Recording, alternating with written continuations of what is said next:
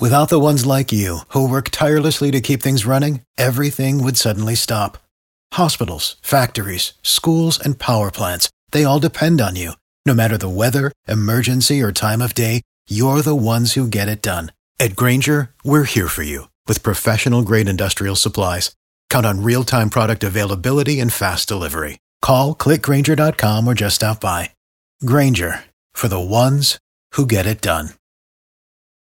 Howard of Five, we have the privilege of speaking to the Vice President of Multicultural Tourism and Development for the Great Miami Convention and Visitors Bureau, Connie Kinnard. Good to hear from you again. How are you doing today? I'm doing great. Good morning, Rodney. Thank you. Art lovers from all over the world will be coming to South Florida this week, and your task is to make sure that they come to our neighborhoods, see the artwork in the historic Overtown Village, Liberty City, Opa-locka, Little Haiti, and purchase art. Oh, thank you, Rodney. Yes, Art of Black Miami is a, a way to celebrate the artists across the United States in Miami Dade, focus on the Caribbean and Latin America. Art of Black Miami is a marketing platform and destination driver that showcases the diversity of visual art celebrating the black diaspora in Greater Miami and Miami Beach.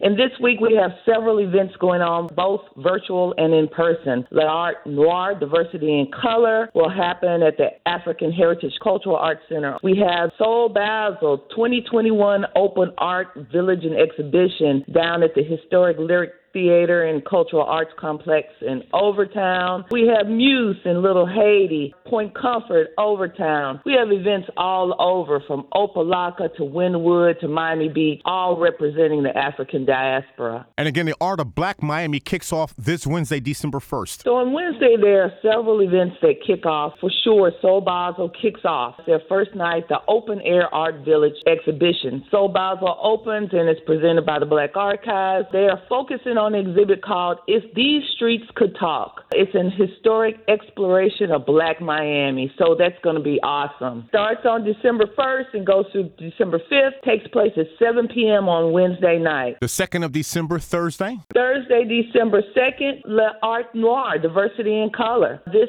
inaugural event, of course, kicks off during Balls Basel Week and it will include Adonis Parker and several others with new works. It's supported by One United Bank, so it's also going to be awesome. Kicks off and it's at the African Heritage Cultural Arts Center on December 2nd. Starts at noon, noon to 6. Daytime event. And then you have an event taking place on Friday, December 3rd. But on December 3rd, Art Beat, the hybrid gallery at Art Beat is happening on December 3rd, 7 p.m. in Little Haiti as well. No, that's at the Little Haiti Cultural Complex. Yes, absolutely. All the events that are mentioned pretty much go through Sunday. And Ms. Kinnard, if you'd like to find out more information about the events taking place this week during the week of the Art of Black Miami, your website? To find out more about Art of Black Miami and all the programs happening during this week, please visit artofblackmiami.com. Connie Kinnard, she is the Vice President of Multicultural Tourism and Development for the Greater Miami Convention and Visitors Bureau. Thank you and have a very successful week. Thank you, Rodney. Without the ones like you, who work tirelessly to keep things running, everything would suddenly stop. Hospitals, factories, schools, and power plants, they all depend on you. No matter the weather, emergency, or time of day, you're the ones who get it done. At Grainger, we're here for you with professional grade industrial supplies.